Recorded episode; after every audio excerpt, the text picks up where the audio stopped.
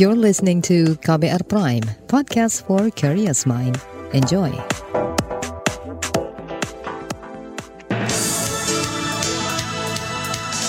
Selamat pagi saudara, senang sekali kami bisa menjumpai Anda kembali melalui program Buletin Pagi edisi Selasa 14 Juni 2022. Bersama saya Naomi Liandra. Sejumlah informasi pilihan telah kami siapkan di antaranya vaksinasi PMK pada ternak dimulai hari ini. Puncak gelombang subvarian Omikron diprediksi Juli. Peran Linmas diintensifkan pasca temuan markas Khilafatul Muslimin di Solo. Inilah Buletin Pagi selengkapnya. Terbaru di Buletin Pagi. Saudara, vaksinasi perdana penyakit mulut dan kuku PMK pada hewan ternak dimulai hari ini. Sebanyak 3 juta dosis vaksin impor bakal disuntikan secara bertahap. Juru bicara Kementerian Pertanian Kuntoro Boga Andri mengatakan, vaksin tahap pertama sudah tiba di tanah air dua hari lalu. Sebanyak 800 ribu dosis berikutnya akan datang beberapa hari ke depan. Namun tidak ada keterangan tentang dari negara mana vaksin itu didatangkan. Dengan tibanya vaksin tersebut, kami ingin menyampaikan bahwa vaksinasi perdana secara nasional direncanakan akan dimulai besok, tanggal 14 Juni 2022, sesuai dengan peta sebaran PMK. Pelaksanaan vaksinasi nantinya akan bekerja sama dengan posko-posko tanggap darurat di daerah. Juru bicara Kementerian Pertanian Kuntoro Boga Andri menambahkan, vaksinasi diprioritaskan untuk hewan ternak yang sehat tetapi berisiko tinggi terinfeksi PMK. Selain itu juga, untuk hewan di area pembibitan peternak sapi perah milik rakyat, koperasi susu, dan peternak sapi potong. Saudara wabah PMK sudah menginfeksi lebih dari 150 ribu ekor hewan ternak.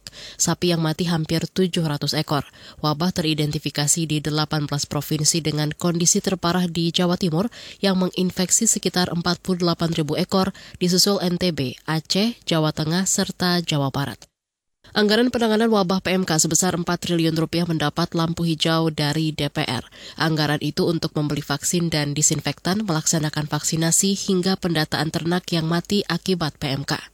Menteri Pertanian Syahrul Yassin Limpo mengatakan pada tahap awal ia akan mere merealokasi anggaran internal sebesar 180 miliar rupiah untuk membeli 3 juta dosis vaksin, penyimpanan rantai dingin, distribusi vaksin maupun obat-obatan ke berbagai daerah.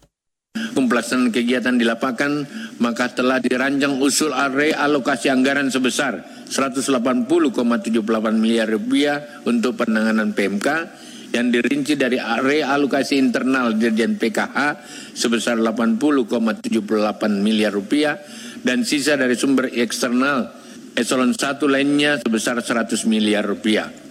Menteri Pertanian Syahrul Yassin Limpo menambahkan vaksinasi PMK hanya akan menyasar hewan ternak yang sehat dan berada di daerah zona merah.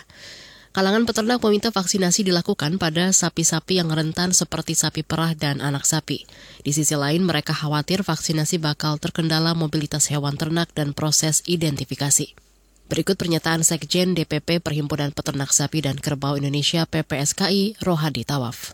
Di kita kan tidak diidentifikasi seperti sapi-sapi di Australia katakanlah dia punya NLIS National Livestock Identification System di mana setiap sapi itu menggunakan chip atau menggunakan kalung atau identifikasi itu. Nah di, di kita kan nggak punya itu. Bisa satu sapi divaksin dua tiga kali itu kejadian dia pindah ke sana. Nggak tahu uh, yang punyanya lapor atau enggak gitu kan. Dan petugas vaksinnya sendiri mungkin mengident cara mengidentifikasinya sendiri yang harus saya nggak tahu bagaimana ini. Rohadi Tawaf menambahkan kendala lain adalah minimnya tenaga petugas vaksinasi. Itu sebab ia mendesak pemberlakuan status kejadian luar biasa PMK supaya pemerintah bisa mengerahkan mahasiswa kedokteran hewan untuk menjadi vaksinator. DPR menekankan pemerintah harus mampu menangani wabah PMK, apalagi anggaran 4 triliun rupiah sudah diketok. Anggota Komisi Pertanian DPR dari fraksi PKS Slamet mengatakan, jika wabah gagal ditangani hingga akhir tahun ini, maka proyek ibu kota negara juga harus ditunda. Kalau dengan uang 4 sampai 5 miliar ini tidak bisa mengadakan tahun ini, triliun, triliun. Ya, mohon maaf. Untuk uang 4 sampai 5 triliun tidak bisa mengadakan hari ini untuk menyelesaikan PMK, tunda itu IKN. Uang triliunan di sana ini tidak berpengaruh langsung kepada kesejahteraan rakyat kita, khususnya peternak kita. diumbar ke sana untuk IKN. Tapi untuk 5 triliun bahkan 4, sekian tidak sampai triliun, kita susah nyarikan uang untuk Kementan ini. Sementara itu, Wakil Ketua Komisi Pertanian DPR, Dedi Mulyadi, mendesak Kementerian Pertanian segera membuat skenario penanganan PMK. Politikus Partai Golkar ini mengatakan, pemerintah mestinya bisa mengalihkan anggaran dari kementerian lain demi mengakhiri wabah PMK. Saudara, informasi soal puncak gelombang COVID-19 akibat subvarian Omikron diprediksi Juli akan kami hadirkan sesaat lagi. Tetaplah di Buletin Pagi KBR. You're listening to KBR Pride, podcast for curious mind. Enjoy!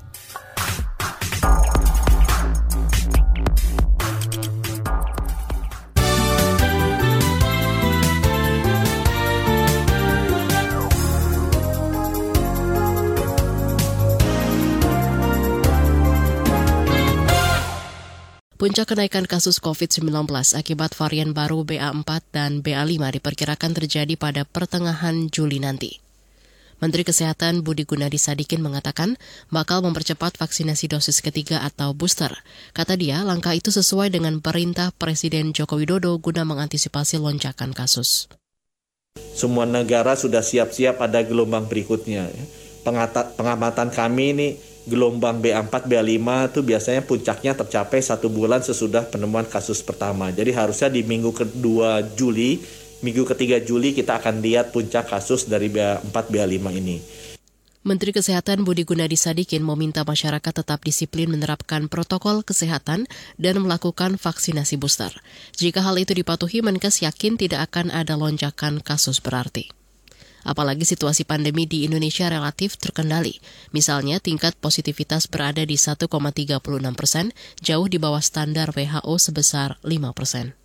Sementara itu data Satgas COVID-19 kemarin mencatat sebanyak 591 tambahan kasus baru. Jakarta lagi-lagi menyumbang jumlah kasus terbanyak dengan 348 kasus di susul Jawa Barat dan Banten.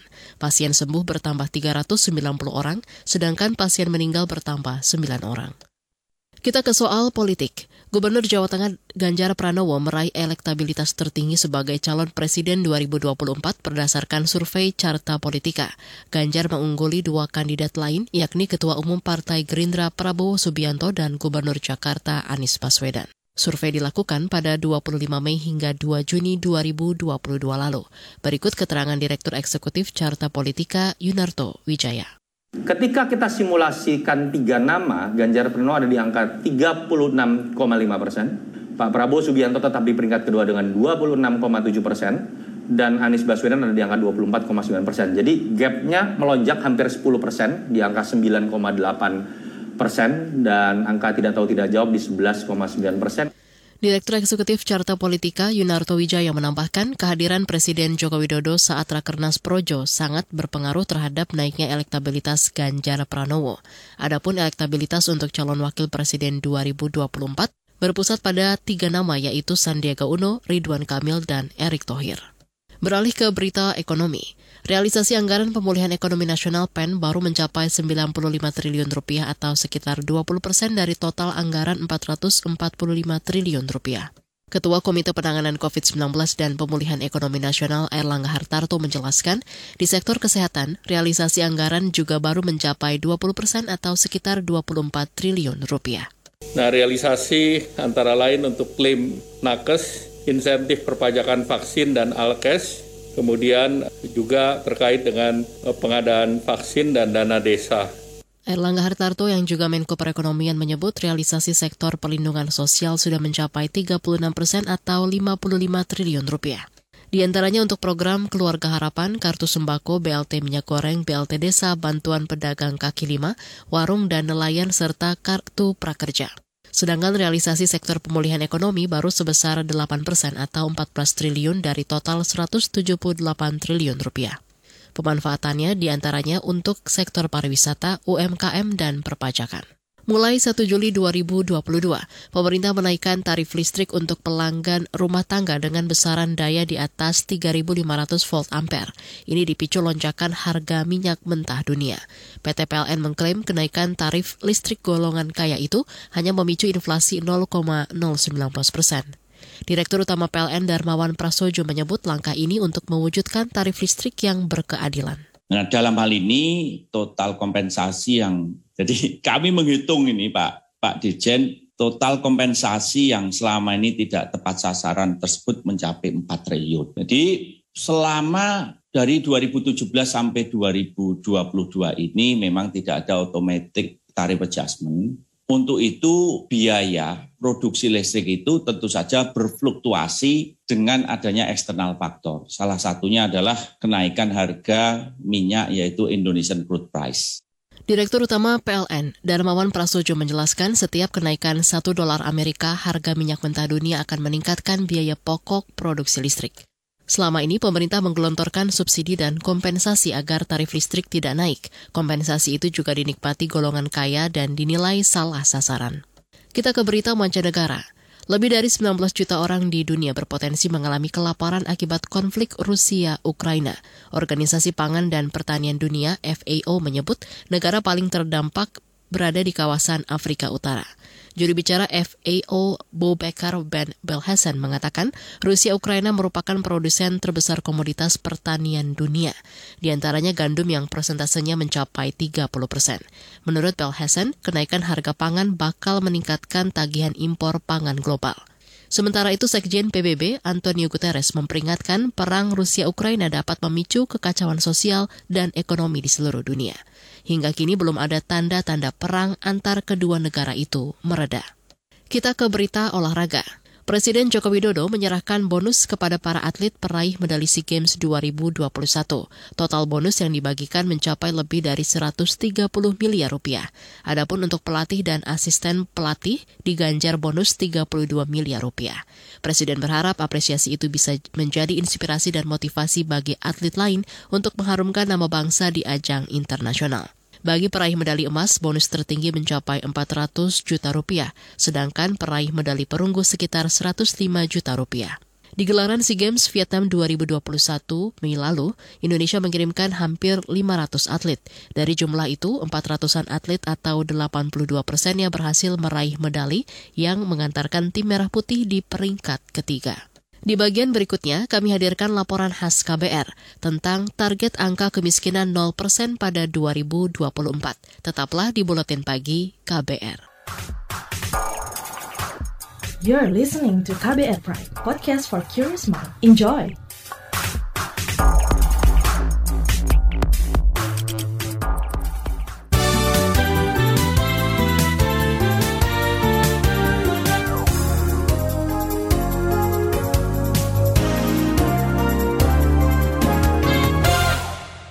Angka kemiskinan ekstrim di tanah air saat ini mencapai lebih dari 10 juta jiwa.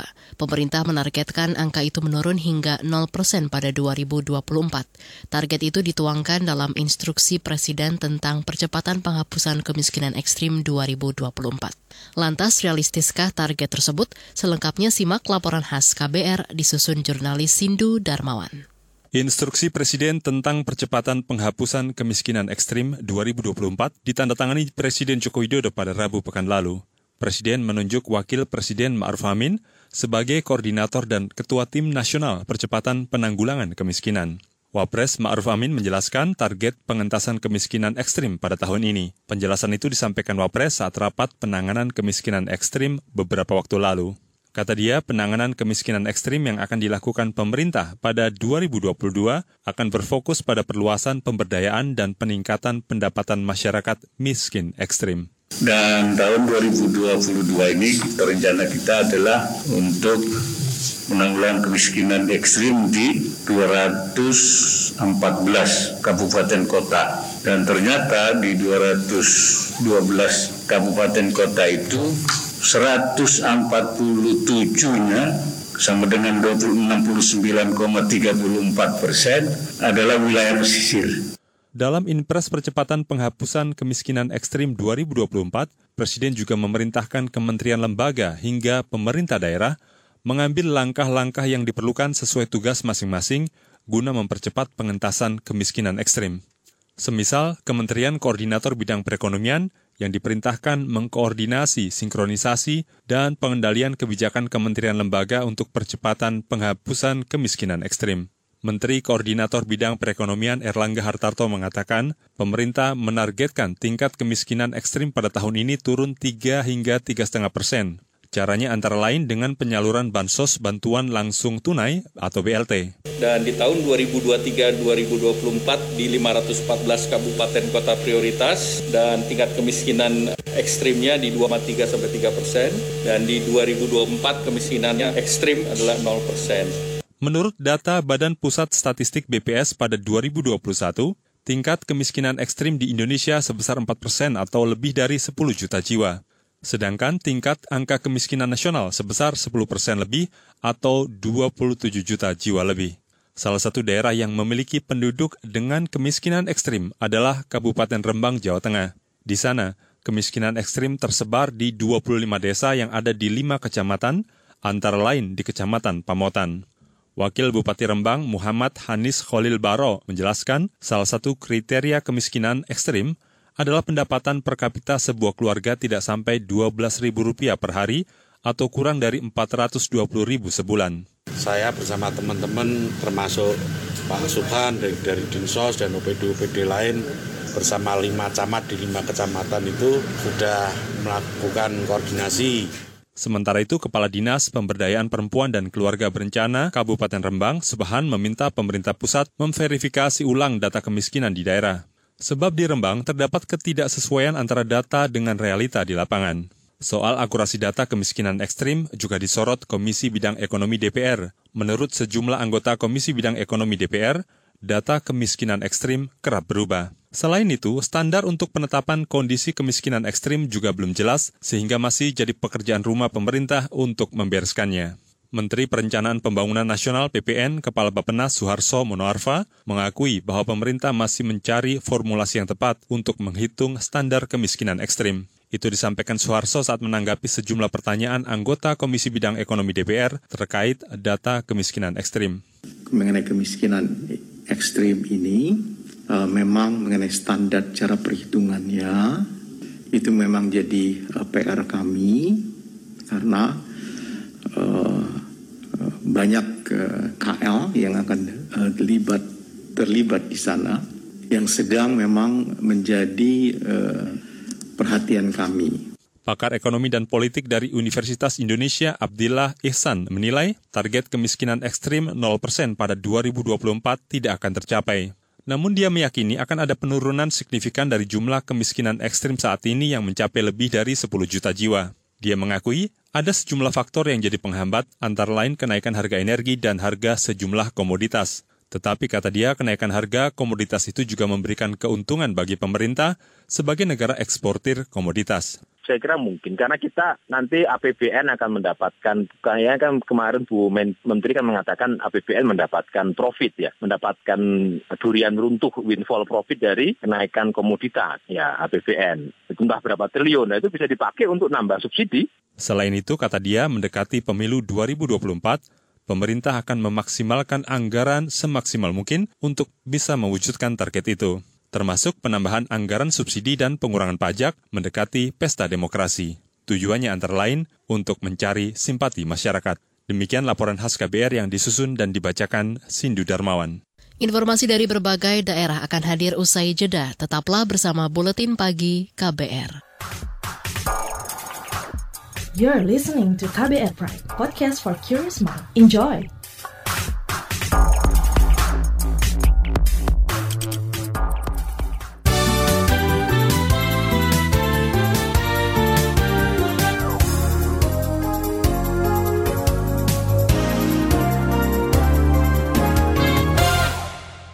Pemerintah Kota Solo, Jawa Tengah mengintensifkan peran Linmas atau pelindung masyarakat pasca ditemukannya markas organisasi Hilafatul Muslimin.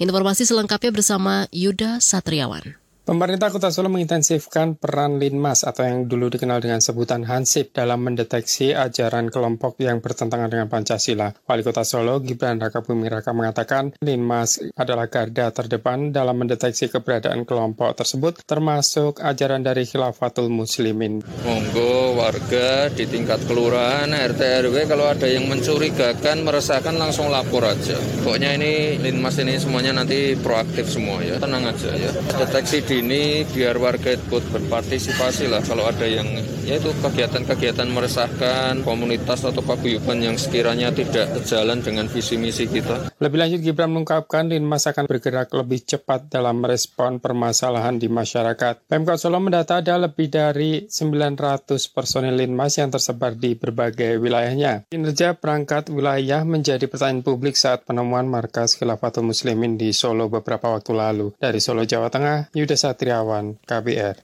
Kita ke Papua. Pemerintah Kabupaten Kero menyiapkan lahan 20 hektar guna mendukung program lumbung pangan. Lahan itu difokuskan untuk pengembangan jagung di distrik Arso dan Senggi. Bupati Kerom Peter Gusbagar siap berkoordinasi dengan pusat untuk menyukseskan program lumbung pangan. Namun pemerintah diminta menyiapkan regulasi demi menjamin keberlangsungan program. Pelaksanaan pengembangan budidaya jagung 20 ribu hektar sesuai arahan Bapak Presiden. Eksekusi penanaman tahun ini seluas 500 hektar. Kita pada prinsipnya sudah persiapan 90 persen sudah siap. Kita harapkan pada level regulasi ada semacam peraturan Presiden. Kero masuk dalam kawasan pembangunan strategis atau apa pun namanya dengan uh, regulasi yang jelas itu ada kepastian hukum dalam uh, keberlanjutan program ini. Bupati Kerom Peter Gusbagar menambahkan pengembangan jagung nantinya akan dilakukan bertahap. Tahun depan lahan seluas 3 hektar harus sudah ditanami jagung. Bergeser ke Jakarta, pengamat transportasi Alvin Lee mengusulkan plat nomor kendaraan RF dihapus. Ini menyusul kejadian penganiayaan di tol Jakarta Selatan oleh pengemudi kendaraan berplat RF plat RF titik-titik. Apakah masih perlu plat khusus tersebut? Dulu plat khusus tersebut adalah untuk katanya nomor rahasia. Sekarang sudah bukan rahasia lagi. Orang tahu RF ini mesti pejabat. Terus fungsinya apa? Sebaiknya udahlah kembalikan semua mobil dinas itu ya kalau mobil dinas sipil ya plat merah.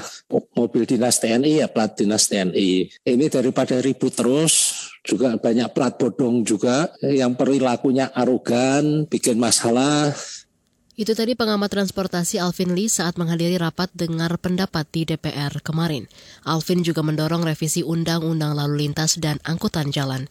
Di antaranya soal aturan batas kecepatan maksimum, penyalahgunaan lampu strobo dan siren, registrasi kendaraan bermotor hingga fasilitas untuk pejalan kaki dan penyandang disabilitas.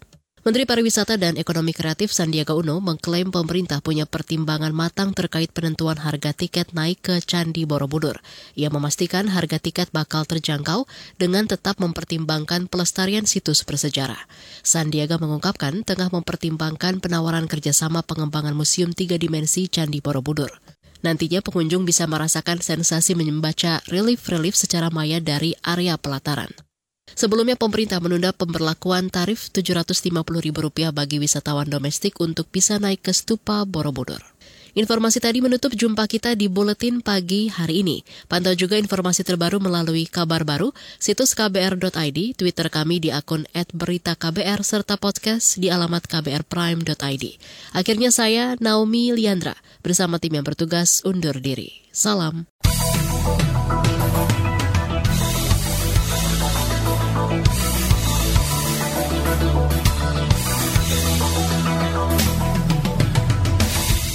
KBR Prime, cara asik mendengar berita. KBR Prime, podcast for curious mind.